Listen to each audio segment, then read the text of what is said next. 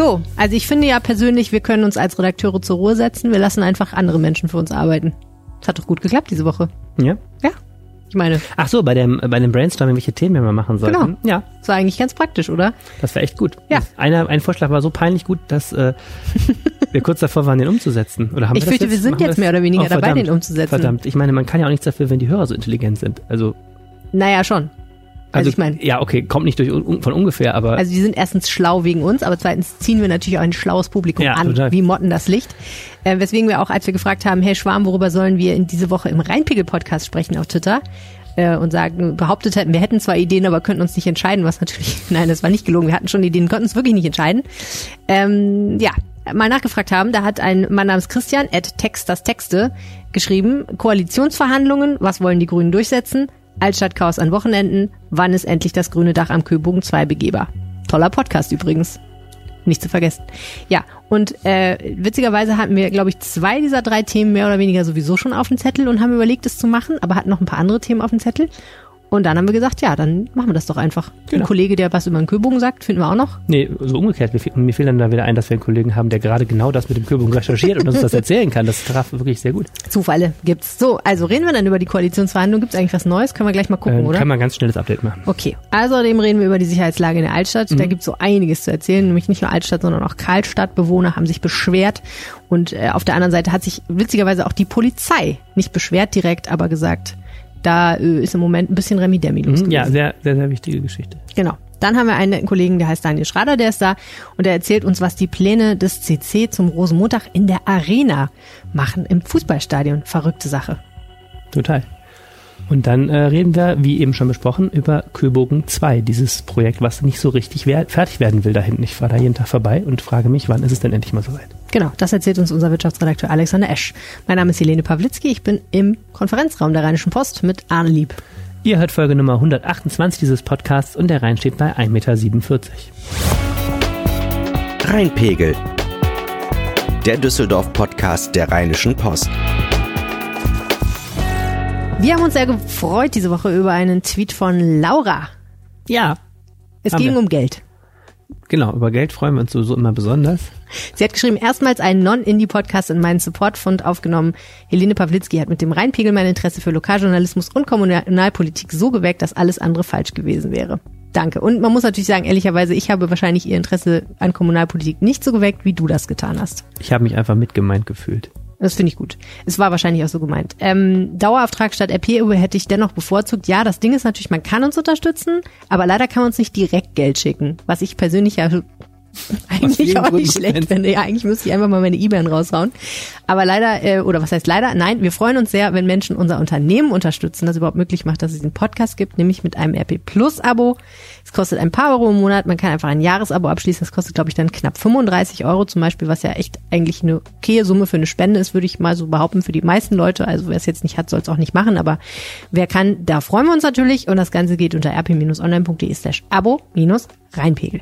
Vielen, vielen Dank, Laura. Finde ich wirklich sehr anständig und ich finde auch sehr anständig, was sie gesagt hat. Sie hat eine Liste von 25 Podcasts, die jeden Monat Geld von ihr bekommen, weil sie 80 Prozent ihres Medienkonsums über Podcasts bestreitet und eben sagt so, äh, die machen was Gutes, das unterhält mich, das informiert mich, da möchte ich äh, sie unterstützen und das finde ich echt richtig, richtig gut. Muss man echt sagen. Sieht man nicht alle Tage. So, und apropos Kommunalpolitik.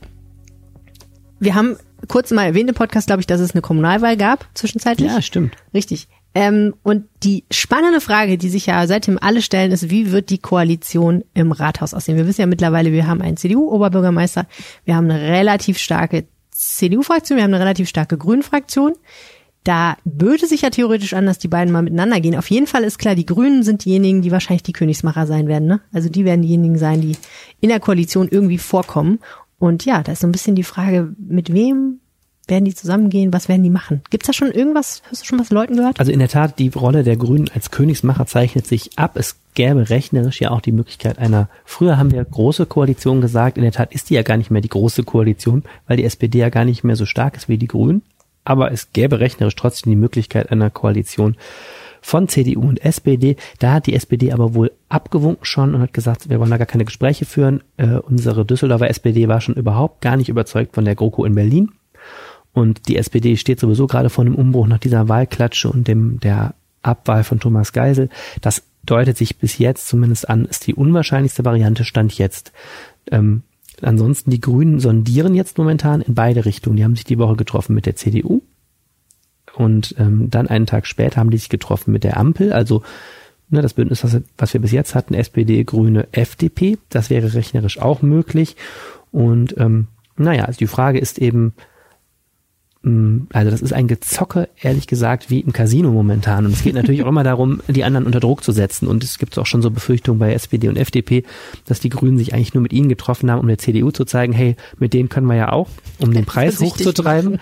ja, es ist wirklich so ein bisschen Schaulaufen. Oh äh, ich habe auch andere Freunde ja. und so. Ich muss nicht mit dir. Ich muss nicht mit dir, ich genau. Könnte, aber ich muss Wenn wir den Radweg nicht kriegen, nehmen wir die anderen. So, ne? Und so geht das jetzt. Meine ähm, Güte. Ja, es ist also diese, klar, über diese Gespräche ist jetzt noch nicht so viel durchgesickert. Klar ist bei den Sondierungen, da geht man erstmal nur dahin und guckt sich die kritischsten Punkte an. Also beide Parteien bringen so eine Liste mit zu sagen, pass mal auf, wir sehen hier die größten Konflikte bei folgenden Punkten. Da müssten wir überhaupt mal eine gemeinsame Linie finden, bevor wir überhaupt über den Rest reden. Also wenn wir jetzt, insbesondere Verkehrspolitik liegt ja auf der Straße bei, bei Schwarz-Grün, wenn wir da nicht eine Linie finden, ähm, was sicherlich nicht einfach wird, ne? Die CDU steht im Wort, dass sie die Autofahrer hier nicht ähm, drangsaliert. Die Grünen wollen eine massive Verkehrswende, jetzt mal ganz grob gesagt. Und da muss man einfach das in eine gemeinsame Linie gießen, sonst kann man nicht zusammen regieren. Ja. Das wird aber alles nicht mehr diese Woche passieren, denn ähm, wir befinden uns jetzt in einer Phase, in der erstens es einen unglaublichen Spannungsabfall bei allen Beteiligten gibt. Die sind alle sehr, sehr müde und freuen sich sehr auf die Herbstferien, merkt man so. Ähm, und es ist auch technisch sehr, sehr kompliziert. Es muss eine unglaubliche Menge von Kram ähm, jetzt auch bestimmt werden für die nächsten Jahre, auch in den Fraktionen, ja, Personalien von Bürgermeistern über Rats, ähm, Abläufe, dies und das. Also ich erst habe ich gedacht, ich bin überfordert, dann habe ich gesprochen mit den Fraktionsgeschäftsführern und merke, die sind auch alle am lange Excel-Tabellen mit To-Dos zu ähm, erstellen. Ähm, es, es wird sich jetzt gefunden in vieler Hinsicht. Das wird nicht diese Woche passieren. Und ähm, ja, ich bin sehr spannend, gespannt, was rauskommt. Der Kon Rat konstituiert sich im November in einer Sitzung. Dann muss bis dahin muss zumindest eine Menge entschieden sein. Das Bündnis muss bis dahin aber auch noch nicht stehen. Das war mhm. beim letzten Mal auch nicht so. Das heißt, das kann sich noch ein bisschen hinziehen und dann werden wir erst wissen, was los ist. Spannend ist ja, ob es jetzt noch irgendwelche Ereignisse gibt, die das so ein bisschen noch verändern. Ne? Es kann ja auch immer passieren, dass irgendwie noch, was weiß ich, irgendwas Größeres passiert, was dann nochmal die politischen äh, Meinungen nochmal ein bisschen dreht oder so. Mhm. Aber gut, das ist jetzt komplette Kaffeesatzleserei. Okay, also mit anderen Worten, wir bleiben dran. Ja, auf jeden Fall. Machen wir. Super. So, jetzt müssen wir reden über ein Thema, was vielen Menschen extrem am Herzen liegt. Äh, es ist ja dieses Phänomen Sicherheitslage in der Altstadt, muss man sagen, wenn man so mit alteingesessenen Düsseldorfern redet, dann hört man eigentlich, finde ich, relativ häufig dieses, früher bin ich gerne in die Altstadt gegangen, aber jetzt mache ich das eigentlich nicht mehr so zum Ausgehen. Hab, also finde ich, hört man echt oft. Das ist in der Tat bei dieser Geschichte, die wir jetzt erzählen, auch immer ein bisschen ein Problem. Ähm, die Altstadt ist irgendwie immer ein Brennpunkt und du holst Düsseldorfer immer zu jeder Zeit ab, wenn du sagst, in der Altstadt ist es schlimm. Mhm. Und ich bin auch sehr, sehr skeptisch bei dieser Behauptung, früher war alles gut. Also wenn man mit alteingesessenen Wirten redet, die sagen dir eigentlich teilweise früher ging's, also früher haben es die Leute mehr auf die Moppe gehauen, so die klassische Kneipenschlägerei ähm, hat in der Altstadt eine lange Tradition. ähm, und ich sage ja immer, wenn man ne, 10.000 voll Besoffene zusammen in einen Stadtteil steckt um 12 Uhr nachts, dann ist es auch eigentlich davon auszugehen, dass das nie so war, dass die sich nur in den Armen lagen. Hm. Ähm, deswegen muss man das auch mal ein bisschen differenzieren. Möglicherweise wird heute schneller mal ein Messer gezogen oder schneller endet das mal, aber auch da wäre ich sehr vorsichtig in der Bewertung. Also die Altstadt auch jetzt aus Polizeisicht war immer eine besondere Herausforderung und es hat auch immer Wellen gegeben, ähm, wo das Ganze mal ähm, richtig schwierig wurde. 2008 zum Beispiel gab es diesen berühmten Brandbrief, da hat ein Polizist sich beschwert in einem dann auch an die Presse durchgestochenen Brief ähm, über unhaltbare Zustände ähm, und gesagt, die Polizei äh, kann sich da auch nicht mehr durchsetzen. Dann gab es eine totale Strukturreform, was Polizei und Altstadt anging. Und also es ist nicht so, dass wir immer heile Verhältnisse in der Altstadt hatten und jetzt haben wir ein Problem. So sieht's aus. Das Problem ist natürlich, das eine sind Leute, die in die Altstadt gehen zum Feiern oder nicht gehen in die Altstadt zum Feiern, weil sie sagen, mir ist da zu viel Remi Demi und da ist mir die Stimmung zu aufgeheizt und das ist mir zu unangenehm. Das andere ist, es gibt natürlich auch Leute, die jetzt kann man sie beneiden oder bemitleiden dafür, wenig Wahl haben, weil sie tatsächlich da wohnen. Also die Altstadt, muss man ja auch sagen, ist auch ein Wohngebiet, da wohnen ein paar Leute, Karlstadt ebenso, was ja direkt nebenan liegt. Das Rheinufer verbindet die beiden.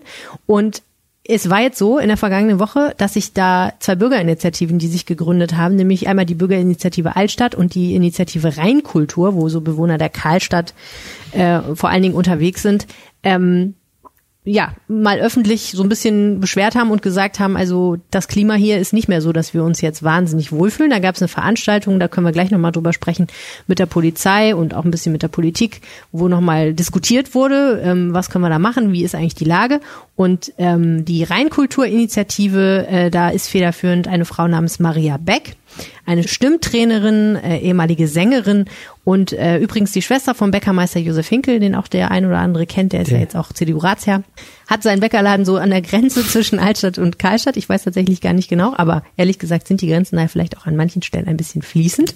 Und mit der habe ich mich heute Morgen getroffen passenderweise am Rheinufer und mal mit ihr darüber gesprochen, was jetzt eigentlich das Problem ist und was sie sich für eine Lösung vorstellt. Hallo. Hi. Na. Schön, dass das geklappt hat. Ja. Hi. Das ist nämlich der berühmte Affenfelsen hier, diese beiden Dinge. Ja. Wer Und- kennt ihn nicht? Ha? Wer kennt die nicht? Und ich wohne jetzt ja seit viereinhalb Jahren wieder in Düsseldorf und habe zum Glück eine kleine Bude dann gefunden in der Karlstadt, wo ich ja geboren bin, aber ohne Balkon und ohne Aufzug vierte Etage. Ja. Und äh, ja, und deswegen finde ich es schön, dass wir jetzt hier stehen. Auf jeden Fall. Da sind wir schon mitten ins Thema gesprungen. Ja. Wir sind heute hier, weil es nicht alles so idyllisch ist. Jetzt gerade heute am Freitagmorgen eigentlich alles ganz ruhig, aber spätestens Freitagabend ist hier natürlich meistens ein bisschen mehr los. Auch in Corona-Zeiten hat man gesehen, in der Altstadt, aber natürlich auch dann hier am Rheinufer und sicherlich auch in Teilen der Karlstadt ist da so einiges los. Können Sie mal beschreiben, wie so ein klassischer Freitagabend, Samstagabend, wie, die, wie Sie den so empfinden in Ihrem Umfeld? Ja, ähm, man muss wesentlich unterscheiden, wenn man von dem erzählt, was am Freitag und am Wochenende abends passiert, dass es bis zu einer gewissen Zeit hier ein wunderbares, wirklich kulturell gemischtes Publikum gibt, wo man einfach die Schönheit des Ufers genießt, auch sich mit Lärm und allem super zurückhält, einfach sich richtig gut benimmt, Gastfreundschaft genießt und die Schönheit gerade in diesem Sommer unter Corona. Es ändert sich dann ab zehn, halb elf. Und dann spätestens geht es los, dass sich hier Menschen aufhalten, die unsere Kultur und das Leben miteinander absolut missachten. Und der Punkt ist extrem wichtig, dass auch hier in dieser Ecke zu wohnen bedeutet, dass man ja eigentlich in einem Wohngebiet wohnt. Und überall in der Stadt, wenn ich an meine geliebte Eiskellerbar denke, an das Füchschen, Ratinger Straße, überall sind die Gastronomen gehalten, abends ab der Zeit 10 und dann spätestens 12 Uhr in den Ruhemodus zu gehen, um die Anwohner zu schützen. Die Anwohner, die hier wohnen, haben das in den letzten Jahren nicht mehr erlebt, schon langere Zeit nicht mehr. Und in diesem Sommer war es einfach durch Corona bedingt extrem furchtbar. Man möchte das eigentlich nicht in Details erklären, was, äh, was äh, hygienisch und erotisch, sexuell und drogenmäßig und von der Lautstärke bis 4, 5, 6 Uhr morgens passiert. Okay, also ich verstehe, in welche Richtung Sie gehen. Sie müssen nicht jedes Detail erklären, aber vielleicht können Sie kurz sagen, was das für eine Auswirkung auf Ihr Leben hat. Das Leben der Anwohner hier bedeutet, dass sie von Freitagabend bis Montagmorgen keine Nachtruhe bekommen und sich in ihrem wirklichen Zuhause bedroht empfinden und äh, in jeder Weise geächtet und missbraucht und misshandelt, im Sinne von als Frau beschimpft werden, als Frau missachtet werden, auch als Mann, keinen Respekt mehr zu erfahren, keine Hoheit mehr über dieses Gebiet zu haben, null Respekt vor Ruhe und allem dem, was eben die Zeit, das möchte ich wirklich unterscheiden. Äh, Für die Zeit so bis 10 Uhr etwa ist das kein Ding, das weiß auch jeder. Nur das, was dann bis in die Morgenstunden passiert, bedeutet eine seit Monaten herrschende, zu Corona Stress und Druck, den wir haben, eine Belastung des mentalen Systems, die ist unvorstellbar. Wenn man das nicht hier wirklich mitbekommt, dann bitte ich wirklich alle auch für Verständnis. Das, Das heißt, Sie gehen dann eher nicht mehr aus dem Haus nach 22, 23 Uhr, oder? bekommen keinen Besuch mehr, gehen nicht mehr aus dem Haus.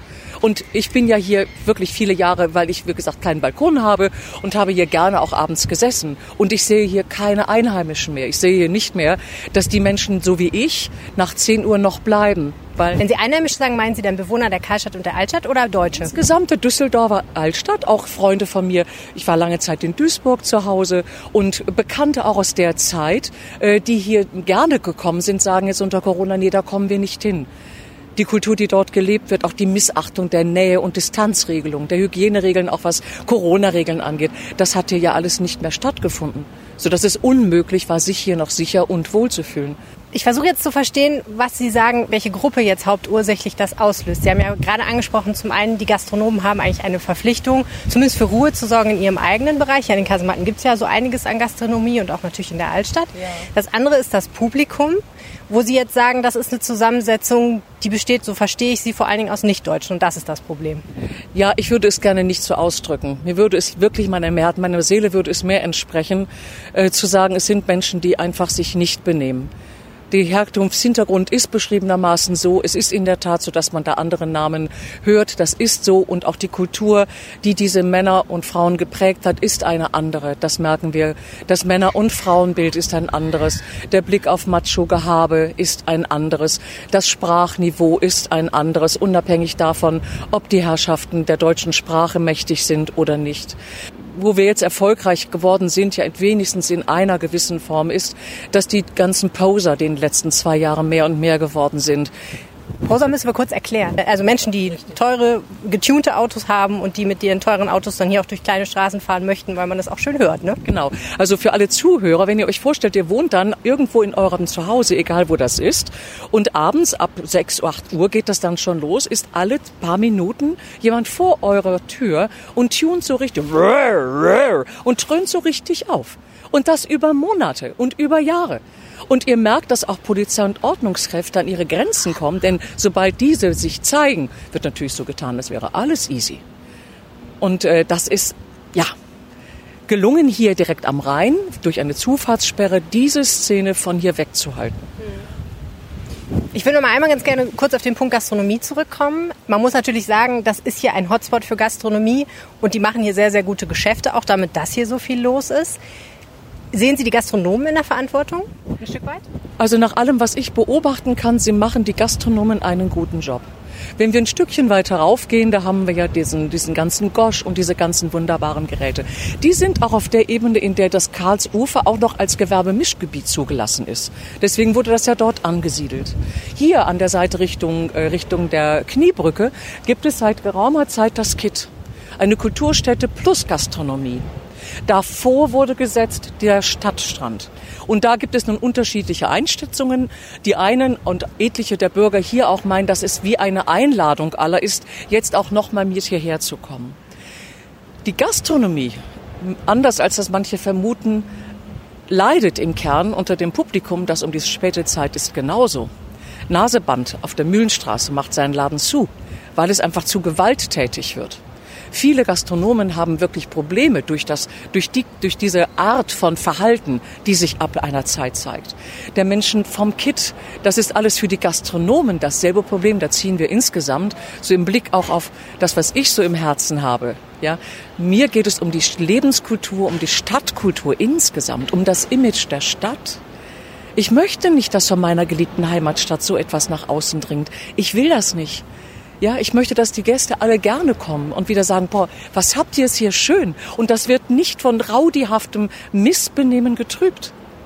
Genau, da sind wir bei dem Punkt, was wünschen Sie sich denn? Was glauben Sie denn, was nötig wäre, damit das besser wird, was Sie als Probleme schreiben? Die Absperrungen zum Beispiel für Wagen war sehr erfolgreich. Dann sind wir im Gespräch mit der Polizei, mit Herrn Fleiß, auch mit Herrn Christian Zaum, die sehr effektiv. Der Ordnungsdezernent, ne? Entschuldigung, ja, der Ordnungsdezernent. Großartige Leute, die machen einfach im Rahmen dessen, was ihnen personell und so zur Verfügung steht, einen super Job. Kommen nur eben auch an ihre Grenzen. Und äh, wir wünschen uns schon auf die Dauer Gespräche, die auch mit Polizei, der Haus, dieser örtlichen Polizei und dem Ordnungsamt und eben dem Stadtrat überlegt, wie kann man eine, eine eine Kommunikation mit diesen Störenfrieden, nenne ich sie mal, äh, pflegen, die früh wirklich während den Anfängen sagt. Klingt ehrlich gesagt nicht nach mehr Ordnungsamt und nicht nach mehr Polizei, sondern eher nach mehr Sozialarbeitern, oder? Das ist mein nächster Schritt. Sie sind äh, wunderbar mit Ihnen zu reden. Danke dafür. Ja, absolut. Jeder ist bei uns willkommen. Da lege ich persönlich riesigen Wert drauf. Ich finde auch, äh, dass von aller Welt die Menschen kommen dürfen. Nur es braucht Sprachsicherheit für diejenigen, die von egal woher kommen und ein klares Anerkennen dessen, wie wir hier miteinander Mensch ärger dich nicht spielen. Ja, wenn wir Mensch ärger dich nicht spielen, machen wir die Regeln klar und dann spielen wir zusammen und haben Spaß. Und das wäre so in einem übertragenen Bild etwas.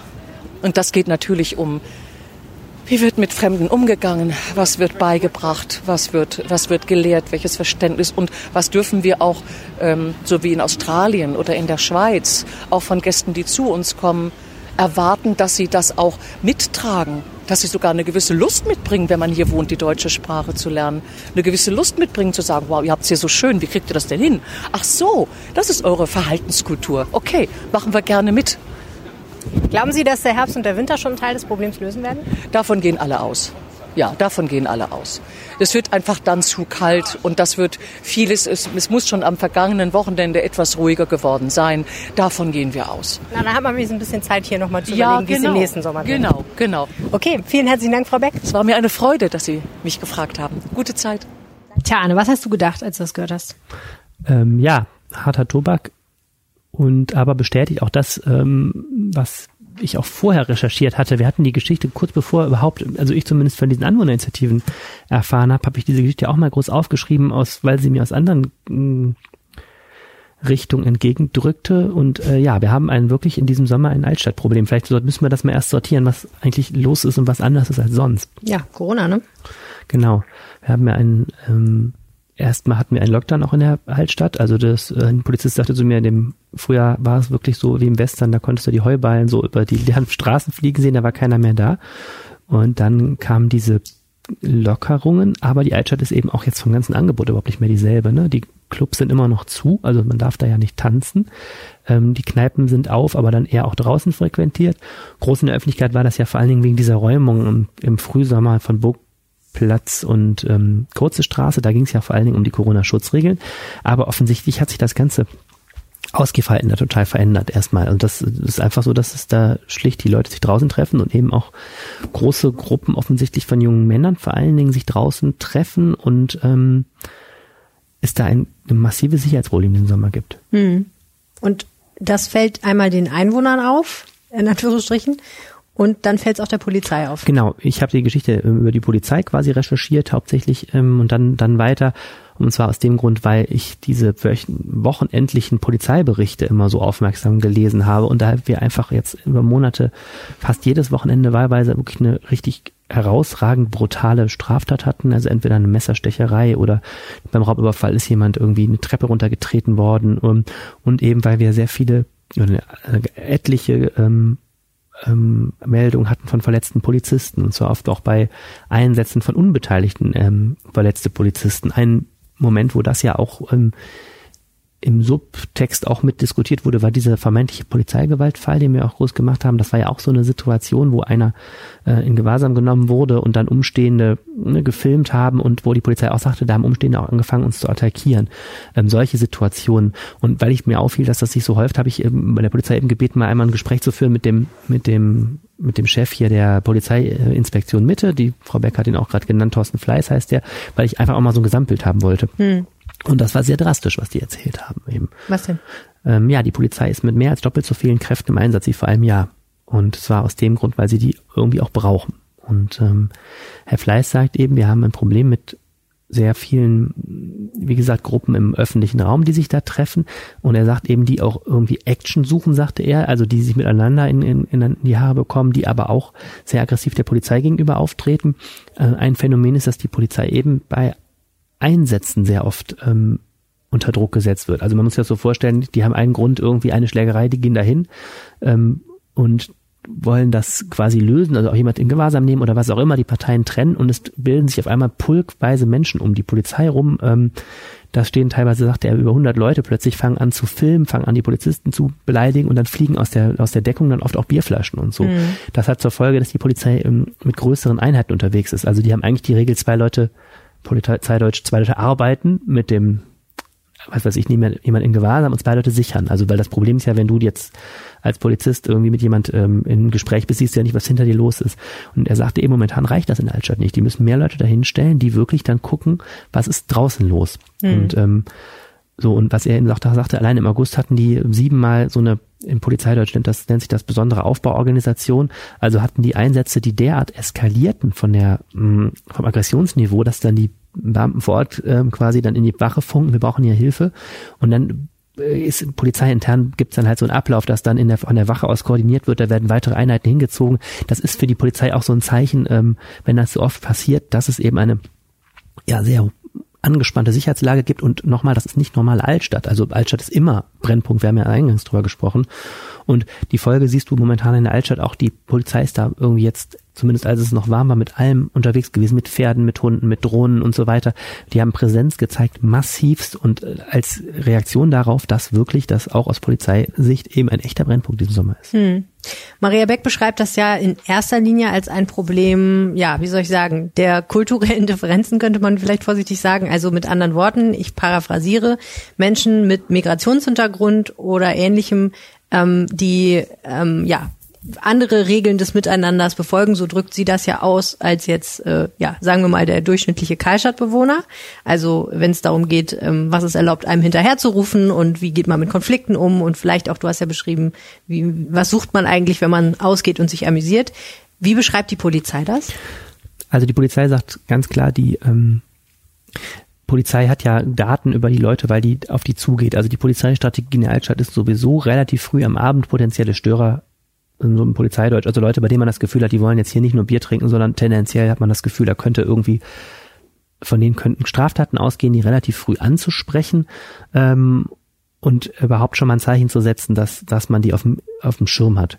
So, bei den Leuten, die dann, bei denen dann die Personalien festgestellt werden, ähm, also die Polizei nimmt da die Personalien auf, um auch diese Leute wiederzufinden. Also wenn die dann, wenn du, wenn die mhm. früh am Abend Polizeieinheit äh, A hat gesagt, Helene Pawlitzki schon aufgefallen, weil die war, randalierte schon rum, dann wird das für den Abend, wird der Name festgehalten und wenn dann zwei Stunden später wieder Frau Pawlitzki auffällig ist, dann kann man zum Beispiel schon sagen, hey, das ist jetzt das zweite Mal, du kriegst einen Platzverweis. Deswegen nehmen die diese Daten auf. Die werden dann wieder gelöscht, aber für den Abend sind die aufgenommen. Mhm. So. Und bei den Leuten, die die Polizei anspricht, in Klammern, jetzt muss man immer diskutieren, wen die Polizei also anspricht, ne? Das ist ja auch eine Vorauswahl, die da getroffen wird. Ähm, eben, ja, junge Männer aus viele aus, nicht aus Düsseldorf, sondern aus dem Umland, Ruhrgebiet auch, ähm, und ein ganz hoher Anteil Migrationshintergrund. So, das hat Herr Fleiß eben auch ganz klar gesagt und ich habe es auch vom Ordnungsamt von deren Personaliendaten, die machen nämlich ähnliches, ziemlich klar auch bestätigt. Ähm, also das sind offensichtlich doch sehr viele Leute mit Migrationshintergrund, mhm. die da beteiligt sind. Ich will mich da jetzt gar nicht so weit aus dem Fenster wagen, ob man über irgendwelche kulturellen Differ Differenzen da redet. Genau, das ähm, ist jetzt der Unterschied zwischen einer Korrelation und einer Kausalität. Ne? So, Wir stellen ist, fest, erstmal Finde ich auch jetzt, also dafür bin ich, so, genau. das, das, müsste man jetzt weiter das heißt nicht, dass aber, das die Ursache so, ist, aber okay. Aber ganz mhm. klar, was ganz klar ist, es ist eine super aggressive Grundstimmung. Es gibt vor allen Dingen auch ein ganz großes Problem mit Respekt vor Einsatzkräften. Die Polizei hat da auch jetzt ihre Strategie geändert, sagt Herr Fleiß. Ähm, er sagte, wir erfahrene Altstadtpolizisten hören manchmal zu lange weg, wenn sie beleidigt werden, weil, weil sie gewohnt sind, dass sie von Besoffenen beleidigt werden. Genau. Er sagt, die, die neue Order der Polizei ist jetzt, wir gehen da rein. Wir zeigen, dass wir das nicht wollen. Wir filmen jetzt auch, er sagt, wenn die Filme mal einsetzen, filmen sie jetzt auch einen breiteren Radius, weil sie wollen auch diese Leute aus der Anonymität ziehen, die glauben, sie können aus der zweiten Reihe eine Bierflasche schmeißen. Er sagt, das ist ganz klar Order, wir gehen jetzt mit so vielen Leuten dahin, wenn das passiert, holen wir uns die Leute, um mhm. einfach Zeichen zu setzen. So, also eine hohe Aggressivität ist auffällig und mh, was, was dir Wirte so unter der Hand sagen, na ja, es ist nicht so, dass das jetzt ein Publikum ist, das wir sonst jetzt gar nicht haben. Aber erstens, es fehlt das andere Publikum, ne? Die 30 bis 50-Jährigen, die sonst da sind, kommen immer noch viel weniger wegen Corona. Und zweitens, den Leuten fehlen auch die Anlaufpunkte. Es gibt eben auch Läden in der Altstadt, da gehen eben auch solche Menschen hin. Ne? Also äh, viele Leute mit Migrationshintergrund hin oder ähm, es gibt ja ein sehr breites Angebot.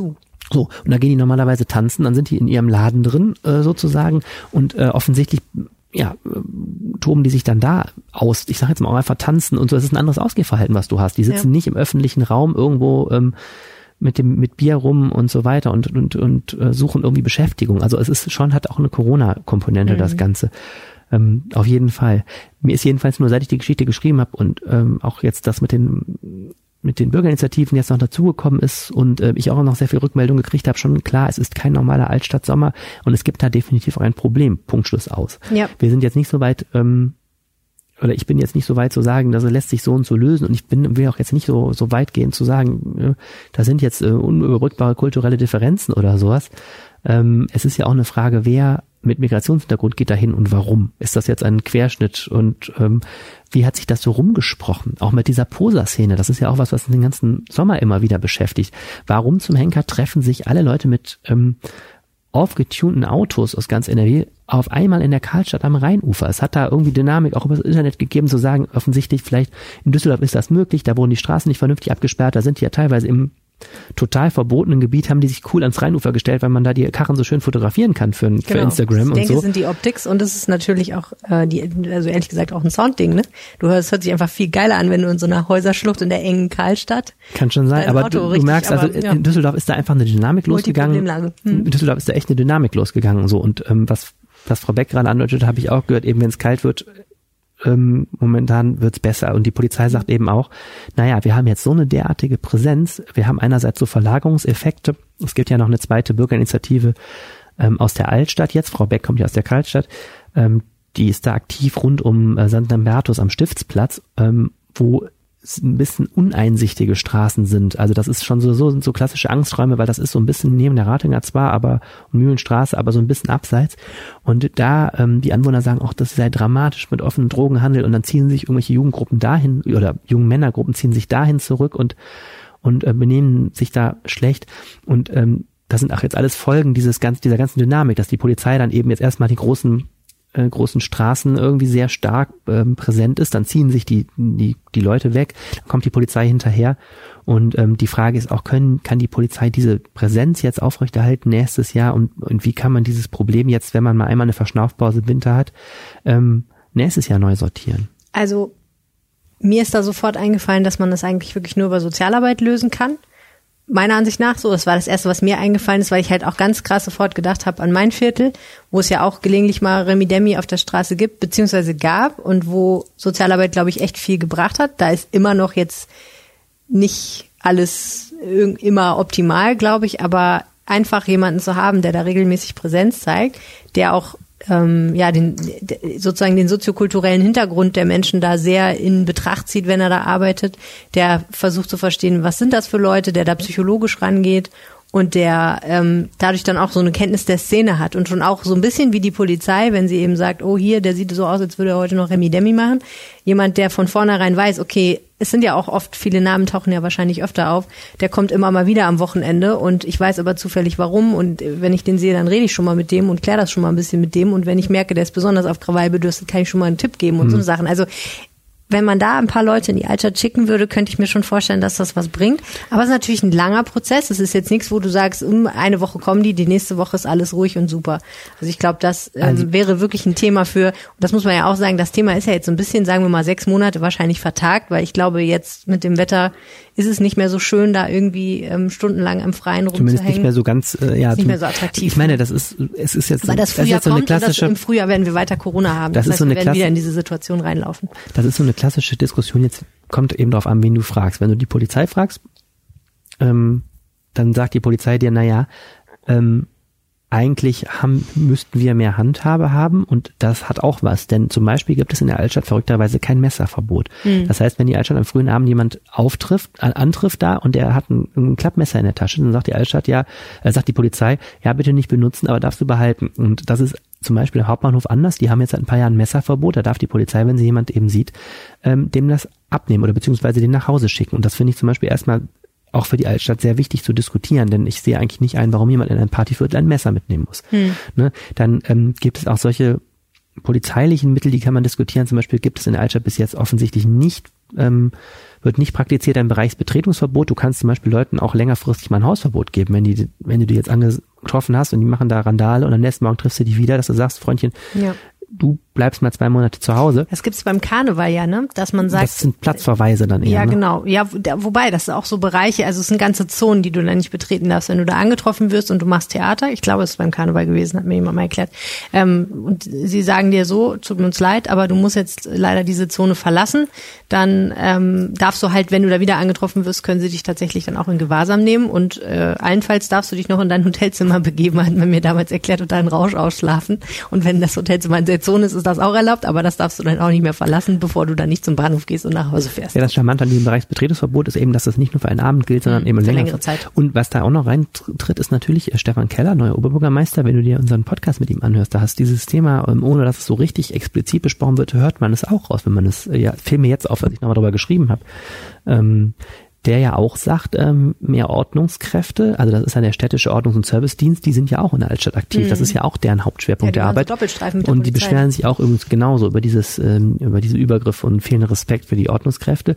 Und Keller ist eben auch ein Freund so einer Null-Toleranz-Strategie, der sagt also, wir müssen eigentlich schon so früh da einschreiten, bevor es jetzt total eskaliert und einfach, einfach deutlich machen, hier sind Regeln zu beachten, sonst äh, sonst äh, gibt es Konsequenzen.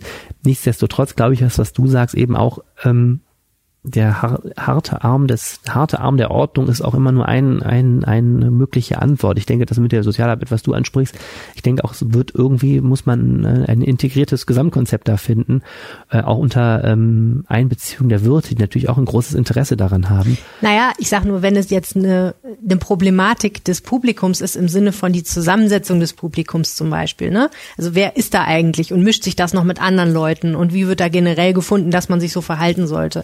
Dann hast du ja das Problem, wenn du härter vorgehst, dann baust du so eine, und das haben wir ja jetzt schon, das merkst du ja auch an diesen Einsätzen, über die wir gesprochen haben, baust du ja so eine Gegenposition auf. Ne? Dann ist das ganz schnell die Polizei gegen die Migranten oder so. Und ähm, das ist ja halt auch eine Frage des Selbstbilds. So, wie nimmt man dann überhaupt wahr, wenn ein Polizist kommt und irgendwas will? Mhm. Und wenn es nur eine ganz harmlose kleine Sache ist, so, ne? Und wenn er nur sagt, äh, kannst du bitte mal deinen Motorradhelm aufsetzen, so ungefähr, wenn du Motorrad fährst. Also ähm, da muss man, glaube ich, echt aufpassen, dass man nicht in so eine krasse Polarisierung reinkommt.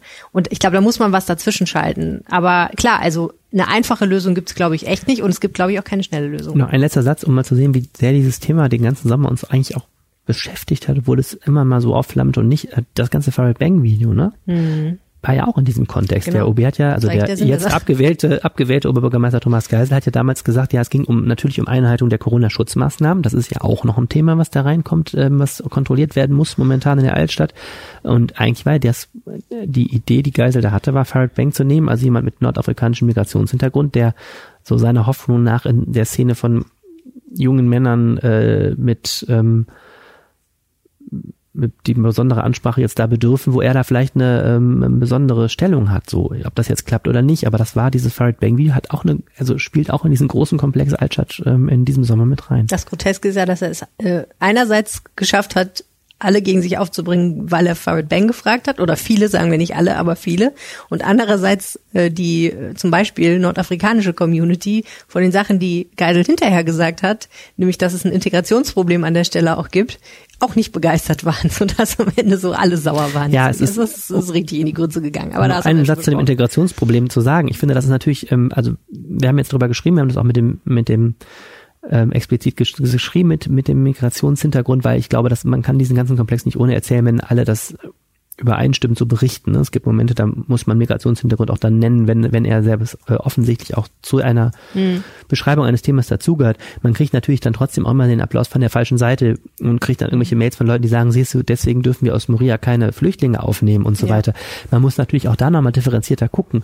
Ähm, was sind das überhaupt für Migrationshintergründe? Das ist ab, habe ich aus den Polizeidaten eben jetzt auch nicht bekommen äh, bis jetzt. Ähm, und sind das eigentlich Leute, sind das Flüchtlinge, oder, die jetzt gerade gekommen sind, oder sind das sie ja auch dieser Polizeigewaltgeschichte, sind das Menschen, die aus Düsseldorf, in Düsseldorf aufgewachsen sind oder in, von mir aus Gelsenkirchen oder so. Ja. Ähm, es lohnt sich da auch nochmal ein näherer Blick und eine nähere Differenzierung, bevor man jetzt zu plumpe Antworten hat, zu sagen, ähm, äh, das passt halt alles kulturell nicht. Ich, das hat Frau Beck jetzt nicht gesagt, ja. aber es ist so, ich man muss das Internet nur einmal aufmachen und sieht sehr mhm. schnell, es gibt da sehr viele Menschen, die sehr einfache Antwort haben. Ich glaube, das ist auch in dem Fall nicht, nicht zielführend. Also das ist ja. ein Problem, das wird, was die Anstalt angeht, wird das mit dem Frühling sicherlich wiederkommen, wenn Corona nicht bis dahin beseitigt ist und es ist ähm, ja, insgesamt ein Problem, das sehr schwierig ist, glaube ich, in seiner ganzen Gesamtheit zu fassen. Total. Und die Altstadt gehört halt allen, ne? Also ja, total. die gehört nicht den Wirten, die gehört nicht den Leuten, die da wohnen, die gehört nicht irgendwelchen anderen Leuten, sondern die gehört halt wirklich allen. Und egal, ähm, welche Farbe deine Haut hat oder auch nicht, sozusagen.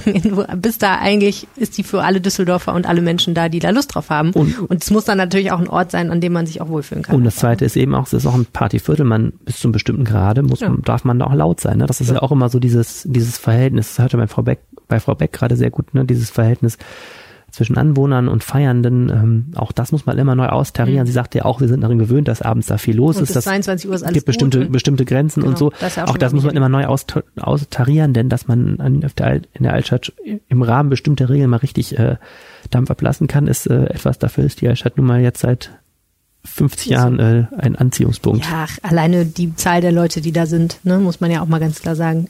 Also, wenn du da 50.000 Leute hast, die sind einfach per se laut, selbst wenn die sich nur in Zimmerlautstärke unterhalten würden, Ja, ja, würden total. die eine gewisse Lautstärke absondern. Ich hatte Karneval persönlich ja schon mehr oder weniger abgeschrieben, muss ich sagen. Ne? Also für dich persönlich. Für mich persönlich, aber auch für Düsseldorf. Bin davon ausgegangen, dass äh, einfach nichts mehr stattfindet. Karneval ist so ziemlich das wahrscheinlich gegensätzlichste, was man sich zur Corona-Pandemie so vorstellen kann. Ja, Eigentlich, ne? muss man sagen. Aber die Karnevalisten geben ja nicht auf. Und da kommt Daniel Schrader ins Spiel. Hallo, herzlich willkommen im Podcast. Hi. Podcast-Premiere für dich, oder? Ja, ich, ich freue mich sehr. Ja, wir uns auch. Voll gut, dass du Zeit hast. Ähm, du hast dich beschäftigt mit diesen irren Plänen der Karnevalisten, den Rosenmontagszug doch abzuhalten. Nicht in der Altstadt diesmal, sondern ganz woanders im Norden der Stadt, nämlich in der Arena. Genau, das ist alles noch relativ unkonkret. Es sind bisher nur ähm, Gedankenspiele, die das TC dort hat. Ähm, und zwar geht es darum, äh, ja, den Rosenmontagszug quasi wie in so einer Gladiatorenarena einmal durch die durch die Arena zu schicken und eben im besten Fall bis zu 17.000 Zuschauer da reinzulassen, wobei die Zahl noch relativ unkonkret ist. Das äh, sagt auch CC-Chef Hans-Jürgen Tüllmann selbst, dass man da schauen möchte, wie dann das Infektionsgeschehen kurz vorher ist. Wie kann man sich das dann vorstellen? Der Zug zieht dann irgendwie durch den Spielereingang da und geht einmal eine Runde über den Rasen und geht dann wieder raus, oder? Ja, so in der Richtung. Also ich glaube, einen kompletten Ablauf haben sie jetzt bisher auch noch nicht geplant, aber ähm, es wird auf jeden Fall auch anders werden als gewohnt. Das ist man sich, da ist In man der sich beim. CT auch relativ, das weiß man zumindest dort auch. Ähm, jedoch glaubt man, vielleicht kann man das auch ein bisschen sozusagen besonders machen. Man kann eine, ähm, eine Bühne aufstellen, Bands auftreten lassen, man kann äh, auch mit Lichtshows vielleicht irgendwie für besondere Effekte sorgen. Und eine zweite Idee ist, dass man vielleicht im besten Fall sogar zweimal den äh, Zug abhalten kann. Einmal morgens, einmal nachmittags, um mehr Zuschauer äh, sozusagen durchschleusen zu können. Ich habe mich sofort gefragt, wie viele Menschen denn sonst eigentlich den Zug sehen? Also jetzt klar, Fernsehen ist ja sowieso noch mal extra, das würde ja auch wahrscheinlich im Fernsehen übertragen, aber wie viele Leute stehen eigentlich am Straßenrand? Hast du eine Ahnung? Also mehr als 17.000 auf jeden Fall. Ich glaube schon, dass das ein paar hunderttausend sind, die sonst überall gedrängt stehen. Und das ist natürlich auch der Vorteil, ähm, wenn das Ganze in der Arena stattfindet und nicht sonst irgendwo unter Ausschluss der Öffentlichkeit, weil natürlich, wenn man sich jetzt irgendwo auf die Rheinwiese stellen würde, es sehr schwer wäre, die Leute eben davon abzuhalten, nicht doch dahin zu kommen. Und dadurch, dass man eben der Arena dieses geschlossene äh, Gebäude hat, kann man sehr gut kontrollieren, wer kommt, wie viele kommen, wie der Zugang ähm, stattfindet. Es gibt ja schon ein Hygienekonzept äh, von Fortuna Düsseldorf. Das würde man versuchen, so ein bisschen dann zu adaptieren. Und der größte Vorteil ist, durch das Dach ist man wetterunabhängig. Das heißt, im Gegensatz zu den Vorjahren, wo es oft äh, durch, durch Sturm und Regen Absagen gab, wäre das zumindest in dem Fall kein Problem. Jetzt wird den Karnevalisten von Kritikern sowieso immer unterstellt, das wäre alles eine ziemlich verordnete Zwangsfröhlichkeit. Ähm, was ist denn da erlaubt und was nicht? Würden die Leute denn da auf, auf Abstand stehen? Gibt es Alkohol? Weiß man schon, wie sich das, wie sich das in der Praxis so darstellt, dann dieses ganze Event? Also ähm, konkret von Alkoholverbot wurde jetzt bisher noch nicht gesprochen. Ich glaube, es ist ähm, wahrscheinlich sehr schwierig. nicht, weil du gerade Fortuna Sicherheitskonzept Genau. gesagt hast. Ich glaube aber auch bei den Fußballspielen gibt es keinen Ich Alkohol. glaube, ne? ich glaube, es ist halt sehr schwierig, weil in dem Moment, wo natürlich je mehr Alkohol fließt, desto schwieriger ist es dann auch, ähm, dass die Leute die Abstände äh, einhalten. Ja, und die Schlangen sind das Problem, ne? Wenn alle Genau. sich an den Bierstand stellen, dann ist das ja nicht mehr mit Abstand halten. Und Ne? dann etwas später im Klo wieder treffen. Und auch das. Aber Na gut, das, das könnten heißt- sie sowieso tun. Also. Das heißt dann Schunkeln geht nicht, Polonaise geht sowieso nicht. Das wird ja beim normalen Zug auch nicht gemacht. Also Schunkeln vielleicht schon, aber Polonaise ja auch nicht. Aber Karneval ist ja schon so ein Drängel-Event, oder? Also das, diese Hauptproblematik sind ja wohl die Kamelle. Da sind wir uns ja wohl einig. Stimmt, Kamelle, was denn damit? Ja, das geht doch, oder? Die, nee, die dürfen tatsächlich nicht geworfen so. werden, weil natürlich auch da, wenn, wenn du da Bonbons auf irgendwo hinschmeißt, also erstmal sind die Distanzen natürlich relativ groß, versuch mal in der letzten Reihe der Arena jemandem einen Bonbon zuzuwerfen. Katapult. Aber äh, auch dann, wir kennen das, ja, wenn da was, wenn da was Gutes auf dem Boden liegt, dann, dann rennen da schon mal vier, fünf Leute hin und prügeln sich drum. Das wäre natürlich dann im Hinblick auf die äh, Abstandsregeln auch schwierig. Es gibt Kritiker an dieser Idee, ne? Ja, es gibt ähm, einige Leute, die sagen, dass, dass dort einfach keine Stimmung aufkommen wird und dass es besser ist, gar keinen Karneval zu äh, durchzuführen, anstatt so eine, sagen wir mal, relativ statische ähm, Veranstaltung. Auf der anderen Seite sagt das CC natürlich, ähm, der Rosenmontagszug, gerade auch mit den Mottowagen von Jacques Tilly, das ist die Herzveranstaltung des Karnevals, da, damit kriegt man Schlagzeilen weltweit. Das möchte man nicht ausfallen lassen. Und Jacques Tilly ist auch ein gutes Stichwort, der Wagenbauer, der natürlich auch ähm, darauf hinfiebert, weil es für ihn auch wirtschaftlich sehr wichtig ist. Für ihn ist Karneval die Haupteinnahmequelle und er hat schon gesagt, wenn alles dieses Jahr ausfällt, dann, dann wird das schwierig für ihn. Ja, auch für seine Angestellten und so, ne? Und er hat gesagt, er findet die Idee gut. Er sagt, das äh, überzeugt ihn als Konzept, ne? Er findet die Idee gut. Er hat auch schon vor einer Weile mal gesagt, dass man ähm, lernen muss, mit Corona zu leben, dass wir uns nicht, er sagt immer so schön, lebendig begraben sollten und äh, gucken sollte, wie man irgendwie eine Möglichkeit findet, doch was durchzuführen Zweifel auch nur für die TV-Kameras. Das könnte im schlimmsten Fall natürlich auch passieren, je nachdem, wie das Infektionsgeschehen da ist, dass es am Ende dann doch nur für die TV-Kameras ist, was aber der CC oder das CC wiederum sagt, ähm, die, die schlechteste Lösung wäre. Man will schon wenigstens ein paar Zuschauer haben, um eine gewisse Art von, hm. von Atmosphäre aufkommen zu lassen. Das mit den 17.000 klang in meinen Ohren jetzt tatsächlich erstmal nach viel, weil das ja mehr ist, als in der Regel bei Bundesligaspielen zum Beispiel zugelassen ist. Du hast immer natürlich das Problem, dass wenn die Infektionszahlen über diesen berühmten Neuinfektionswert von 35 und so steigen, dass dann sowieso abgeblasen wird oder zumindest fürs Publikum abgeblasen wird. Und das Konzert in der Arena, was ja nicht stattfinden durfte zuletzt, weil die Landesregierung gesagt hat, sehen wir jetzt im Moment nicht so richtig. Da waren ja, wie viel waren das? 13.000 sollten da kommen. Ne? ne? Wobei jetzt Laumann ja, der Gesundheitsminister schon gesagt hat, naja, inzwischen würde er es auch ein bisschen anders Aber was sehen. ist denn mit, was da ja noch zukommt, das, das finde ich auch, da sind schon viele, aber was ja dann noch zukommt, ist, dass der Zug ja so und so viel tausend Teilnehmer hat. Denk mal an die ganzen ganzen Fußgruppen und, und Gesellschaften, die auf dem Wagen sind und die so. Die auch eng stehen. Die müssen ja auch sich alle aufstellen, die müssen zusammen anreisen. Die müssen eigentlich alle getestet werden. Weil die stehen ja eng nebeneinander, ne? Mm, ja, also auf so einem Wagen ist ja mein, nicht Platz. Ja, auf so einem Wagen. Ja, stimmt. Also ich meine, mit Fußgruppen kannst du jetzt schon noch äh, sagen, da kannst du ja noch 1,50 Meter Abstand da gehen, aber auf so einem Wagen, ähm, das ist ja kaum möglich. Da müsst ihr dann so Plexiglaskabinen oben reinmachen oder das so. können ne? nur ganz wenige mitfahren. Oder mit Maske so und so.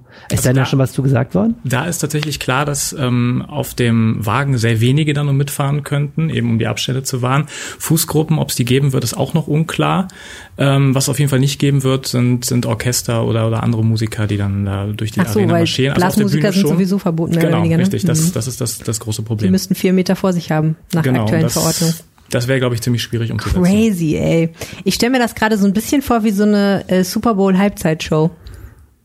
Hm, stimmt. Könnte ich, also weißt du, weil es ist dann kein Zoch per se, weil es macht ja auch irgendwie, der stellt es mir auch ein bisschen beknackt vor, einmal im Stadion eine Runde zu drehen, weil der ist ja so lang wahrscheinlich, ähm, also passt ja gar nicht alles gleichzeitig ins Stadion sozusagen. Aber äh, wenn du, als, wie du vorhin gesagt hast, man könnte ja Bühnen tatsächlich aufstellen, irgendwie eine andere Art von Show etablieren, wo man diese Mottowagen zeigt und präsentiert und das vielleicht so ein bisschen anders macht. Das, Aber es ist nicht der Karneval, den wir kennen. Das Problem ist vor allem bei dem die anarchische Kraft des Karnevals, die da ist. Ne? Also ich bin mal mit dem Zug mitgelaufen und kann aus eigener Erfahrung sagen, es wird Alkohol getrunken, auch von den Fußgruppen und zwar auch nicht zu wenig. Und ich weiß nicht, ob die sich das alle nehmen lassen. Hm. Und die spannende Frage ist ja generell an diesen Straßenkarnevaltagen, also 11.11. .11. und dann ab ab Altweiber, ähm, lassen die Leute sich das dann nehmen? Ne? Würden die nach so einem Arena-Besuch alle wirklich dann nach Hause gehen, wenn die schon etwas angejeckt sind äh, oder auch vielleicht auch angetrunken? Ähm, auch in der Altstadt gehen die Jugendlichen dann Altweiber trotzdem hin, muss die Polizei den alle nach Hause schicken und so. Ich finde, das wird dieses Jahr in jedem Fall alles eine ganz schön schwierige Zeit, dieser Karneval. Wobei du das auch hättest ohne die Veranstaltung, ne? Ja, aber so eine, Karne so eine Veranstaltung, ich weiß nicht, ob die das dann zum Beispiel auch wieder befördert, wenn die 17.000 Leute da alle rauskommen und alle mit der Bahn dann Richtung... Was machen wir jetzt mit dem angebrochenen Ja, was machen wir mit dem ne? Genau, gehen wir noch in die Altstadt und so und dann irgendwie ist es alles, äh, du solltest, es soll irgendwie gefeiert werden, aber halt auch nicht so richtig dann, ne? Ja, ja. Ja, schwierig. Ähm, ich kann mir schon vorstellen, dass zumindest die Karnevalisten selber sich ganz gut an die Regeln Regeln halten, weil denen natürlich klar ist, es gibt entweder das oder gar nichts. Und ich würde mal denken, wenn jemand auf sowas hinarbeitet und auch schon seit letztem Rosenmontag sozusagen das tut, dann findet er es auch wichtig, dass das auch durchgeführt wird. Aber klar, beim Publikum bin ich mir auch nicht sicher. Gibt es denn schon einen Zeitplan, äh, bis wann das entschieden ist? Ähm, ja, die, die Planung, Tüllmann sagte selbst, ähm, man also weiß ja CC, heute, CC genau, Geschäftsführer. Genau, CC Geschäftsführer Hans-Jürgen Tüllmann sagte, ähm, man weiß ja heute nicht, was nächste Woche ist. Das macht die Planung natürlich super schwierig. Also Karten soll es frühestens Mitte Januar geben. Und dann wird man eben gucken müssen, ob überhaupt diese 17.000, von denen wir gerade gesprochen haben, dort rein können, ob es nur 5.000 sind, 2.000 oder niemand. Und ähm, in den kommenden Wochen soll jetzt, glaube ich, Schritt für Schritt dann auch ein Konzept erarbeitet werden, wie dann eben ja, der Zug da drinnen vonstatten gehen kann, wie viele Wagen teilnehmen werden, ob es Fußgruppen geben wird. Ich glaube, da ist noch sehr, sehr viel äh, ungeklärt. Klingt so ein bisschen wie so ein Versuchsballon, den das CC auch mal losgeschickt hat, um mal zu gucken, wie die Resonanz ist. Ich finde, das machen die gelegentlich mal. Wir hatten ja mal die Diskussion über eine Werbekarawane am Zoch. Die haben das auch versucht. Es hat dann nicht geklappt, weil sie keinen gefunden haben, der Lust hatte, dafür Geld auszugeben, glaube ich, wenn ich das richtig in Erinnerung habe. Aber es war auch so ein, die haben das Stimmt. gesagt, könnten wir doch machen. Und dann brach die Diskussion los und naja, am Ende ist daraus wenig geworden. Aber das kann hier natürlich anders sein. Mich erinnert es total an den, äh, auch in diesem Podcast ja mit einem Ortsbesuch besprochenen äh, Pop-up-Freizeitpark Düsselland. Ja. Das war ja auch so ein Versuch, äh, nämlich damals die Kirmes, den Im Versuch, Sommer. so ein mhm. großes Brautumsevent irgendwie Corona-konform zu machen. Das ist echt alles äh, neue Zeiten. Ja. Verrückt. Wie ist das eigentlich ausgegangen mit Düsselland? Ja, eher weniger, Flop oder eher Top? Eher Flop, also weniger Besucher als äh, erhofft. Tja, so ist das. Vielen herzlichen Dank, Dani Schrader. Gerne. Die Baustelle Köbogen 2 ist noch immer aktiv und auch die Schadowstraße davor ist nicht ähm, fertiggestellt. Das merke ich daran, dass ich immer versuche, von der, da Rad zu fahren und ähm, es da keine Möglichkeit gibt, Rad zu fahren, weil irgendwie Radfahrer einfach vergessen wurden auf der, auf der Schadestraße momentan. Wie so oft in Düsseldorf. Wie so oft in Düsseldorf, weil nämlich einfach diese Straße aufgerissen ist. Daneben werden irgendwie die Fußgänger vorbeigequetscht und es gibt eigentlich keine legale Art, da Rad zu fahren. Ich mache das äh, wahnsinnig. Aber das gibt dir die Gelegenheit, vom Rad zu steigen, den Kopf in den Nacken zu legen und dir mal diese Baustelle und dieses Gebäude anzusehen. Nee, man steht ja da vor der Vorderseite. Man guckt ja nur gegen TK Max und dahinter sieht man die Baustelle nicht. Man kann dann kurz dahinter luken und sehen, dass das äh, Schauspielhaus sehr schön weiß, wie da inzwischen ist. Und ähm, jedenfalls fahre ich da immer vorbei und stelle mir die interessante Frage, ähm, What the fuck? Was ist eigentlich los mit Kühlbogen 2? Und ich genau. freue mich, dass der Kollege Alexander Esch uns da jetzt weiterhelfen kann. So sieht's aus. Ja, ähm, ich habe es mir jetzt auch nochmal angeguckt und habe aber doch festgestellt, man kann sich doch deutlich besser bewegen da mittlerweile. Also man kann auch äh, zwischen den Gebäuden herlaufen, man kann äh, auf den Platz sogar gehen, auf den Gründgensplatz mittlerweile. Also da gibt's deutlich weniger Baustellen, Zäune und auch weniger Baumaschinen und kann sich das mal angucken. Ein paar Sachen sind auch schon fertig, also dieses neue Fontänenfeld beispielsweise. Fontänenfeld, das ja. habe ich ja noch nie gehört. Doch, da wirst du mit äh, Wasser äh, besprüht, äh, dem, demnächst, wenn, wenn du möchtest. Äh, das wird aber in diesem diesem Jahr wohl nichts mehr werden. Ähm, ist weil ein bisschen die kalt jetzt. Ja, es ist ein bisschen Jahr. kalt und die Brunnensaison ist ja auch einfach zu Ende. Und insofern äh, wird das noch nix. Ähm, was man aber auch schon sieht, ist, äh, da äh, gibt's eine Bauminsel, die gerade entsteht und äh, an den Rändern hat die wie so eine Skaterrampe, also so geschwungene Mauern. Und das ist ja tatsächlich bewusst auch für die Skater gemacht, dass die, die früher ja auch auf dem Grundkünstplatz immer waren, da auch nochmal so, ein, so einen Ort bekommen. Also man sieht an einigen Ecken äh, ist schon was entstanden, aber äh, es wird noch auch fleißig gebaut, ähm, obwohl das eigentlich äh, ja nicht mehr der Fall sein sollte. Also die Stadt hatte ja eigentlich angekündigt, dass da ähm, Ende September äh, der Grundkünstplatz fertig ist und da sind wir noch äh, weit von entfernt. Ich glaube, wir müssen noch mal einen Schritt vorher anfangen zur Sicherheit damit auch alle Bescheid wissen, Kühlbogen 2, erklär doch noch mal kurz, was das ist. Also wir befinden uns vor dem Schauspielhaus, zwischen Schauspielhaus und Schadowstraße. Ja, also äh, Köbogen ist ja insgesamt äh, dieser, dieser große Umbau äh, der Innenstadt gewesen. Köbogen 1 ging's los mit den Liebeskindbauten, die ja schon länger fertig sind. Das sind diese geschwungenen an der Düssel, ne? Mit, genau. Apple, genau. mit, Apple unten drin. Mit, Unter anderem. Mit Apple und mit äh, Sitztreppen zur Landskrone hin und so. Und jetzt ähm, nähern wir uns dem Ende von Köbogen 2. Äh, wichtigster Bestandteil äh, ist da ähm, oder sind da die beiden Gebäude von Christoph Ingenhofen, dem Düsseldorfer Architekt, ähm, ja sehr augenfällig mit dieser grünen Hainbuchenhecke bewachsen. Man kann es jetzt schon wirklich so ein bisschen erahnen, wie es mal aussehen wird. Das finde ich wirklich spannend. Ja, absolut. Und man äh, sieht da eben auch, äh, dass äh, man an diesem Gebäude quasi die Jahreszeiten ablesen kann, weil die Hainbuchenhecke wird so langsam braun. Das wird sie auch dann im Winter bleiben. Das soll auch schon so sein. Das soll angeblich so sein, ja. Ob das dann schön ist, äh, wäre muss dann jeder, wenn es anders wäre, jeder für sich selber beantworten. Ja, genau. Dieses Köbung ist ein, ist ein Geschäftshaus. Ne? Da sind ja eigentlich äh, einige Mieter schon drin. Ich sagte eben, TK Maxx ist da schon drin. Ne? Mhm, genau. Was kommt noch, mal, noch rein? Aldi? Ne? Aldi? Aldi hat jetzt eröffnet, ne? Ja, also das, äh, es gibt einmal Einzelhandel und Gastronomie. Also klar, TK Maxx hat den Anfang gemacht, H&M ist schon drin. Das ist alles in dem großen Gebäude. Ähm, da wird jetzt auch demnächst äh, noch Depot eröffnen. Ich habe heute noch mit dem äh, Unternehmen kurz Kontakt gehabt. Das wird wohl im, am 12. November dann der Fall sein, dass sie da eröffnen. Mango soll angeblich auch noch kommen. Und ähm, damit aber auch Gastronomie, also genau, Aldi hast du angesprochen, die haben jetzt äh, am Donnerstag eröffnet mit, D, äh, mit DM. Das ist jetzt äh, das erste Mal, dass Leben auch in dieses kleine dreieckige Gebäude eingezogen ist mit dieser Liegewiese obendrauf, die ja immer noch nicht freigegeben ist. Da werden ja Menschen in der Lokalredaktion jubeln, dass sie jetzt ein Aldi so nah haben, ne? Und DM ist auch immer praktisch. DM ja. ist auch praktisch, stimmt. Und es ist echt, auch echt cool, also es ist so gar nicht Discounter-like. Man geht da, man geht da irgendwie die Treppe runter und hat über sich diese scharf geschnittene Betondecke. Das, äh, das hat so ein bisschen was von von, von Bunker, wenn man da hochguckt und geht da runter. Also das ist echt ganz cool gemacht und hat auch äh, in, im Markt selber dann plötzlich so eine fünf Meter hohe Decke über sich und so. Also das ist schon, was, schon ungewöhnlich. Was schon verrückt ist, das hast, da hast du auch mal sehr interessant drüber geschrieben, dass Aldi in so eine Lage geht. Ne? Man kann, früher war das immer so, da konntest du mit dem Kombi mit, mit Ladekante möglichst da vor der Tür dich hinstellen, mhm. um den, äh, den Kombi voll zu machen. Jetzt äh, sind die mitten in so einer Fußgänger-Innenstadtlage da, ne? Ja, ja, die, also gehen ganz gezielt dahin, wo die Menschen sind, so sagen die das und ähm, haben, sind da weg von diesem grünen Wiesen-Konzept und äh, es gibt ja mittlerweile viele Aldis in der Altstadt, auch äh, in, der Innenstadt wieder in der Altstadt hat er zuletzt einer eröffnet und als ich gestern da war, das war auch direkt äh, sehr frequentiert. Das nutzen viele in der Mittagspause, um so die täglichen Einkäufe zu machen. Also da schleppt man natürlich nicht die großen Getränkekisten weg. Sagen wir mal, hier ist der einzige Ort, wo du hier unter 10 Euro Mittagessen kriegst. Das, das auch. genau. Also, okay, wir haben dich, glaube ich, vorhin ein bisschen unterbrochen. Du warst dabei zu erzählen, dass diese Baustelle eigentlich fertig sein soll, mhm. aber es nicht ist. So und die entscheidende es. Frage ist ja, was ist nicht fertig und warum nicht? Mhm. Fangen wir mal mit was an. Also der, fertig ist vor allem noch nicht die Oberfläche des Grundgensplatzes. Das ist so ein bisschen eine komplizierte Geschichte. Da kann man nicht einfach dieses Pflaster hinlegen, was sonst in diesem ganzen Kühlbogenbereich verlegt worden ist, weil der Investor wollte eine fünfstöckige Tiefgarage und darüber ist jetzt nur noch ganz wenig Platz. Äh, ein paar Zentimeter, um auf die Höhe des Theatereingangs zu kommen. Und deswegen wird da ein Gussasphalt äh, verlegt. Da äh, ist sehr aufwendig, sind Muster erstellt Klingt worden, um, den, um, um diesen richtigen Farbton zu treffen des Kühlbogenpflasters. Oh Gott, zwei Millimeter große Steinchen werden da jetzt fein verlegt. Und das ist aber äh, sehr kompliziert und vor allem braucht man da Trockenheit und die, die hat man jetzt im Herbst auch nicht mehr so oft. Da sind wir ja wirklich jetzt drei Monate zu spät dran. Ne? Im Sommer war das, es da hätte Trockenheit gab es im Sommer echt. Das, durchaus das, hatten wir das, im Angebot. Genau, das hätte gut werden können, aber das kann natürlich jetzt noch dauern.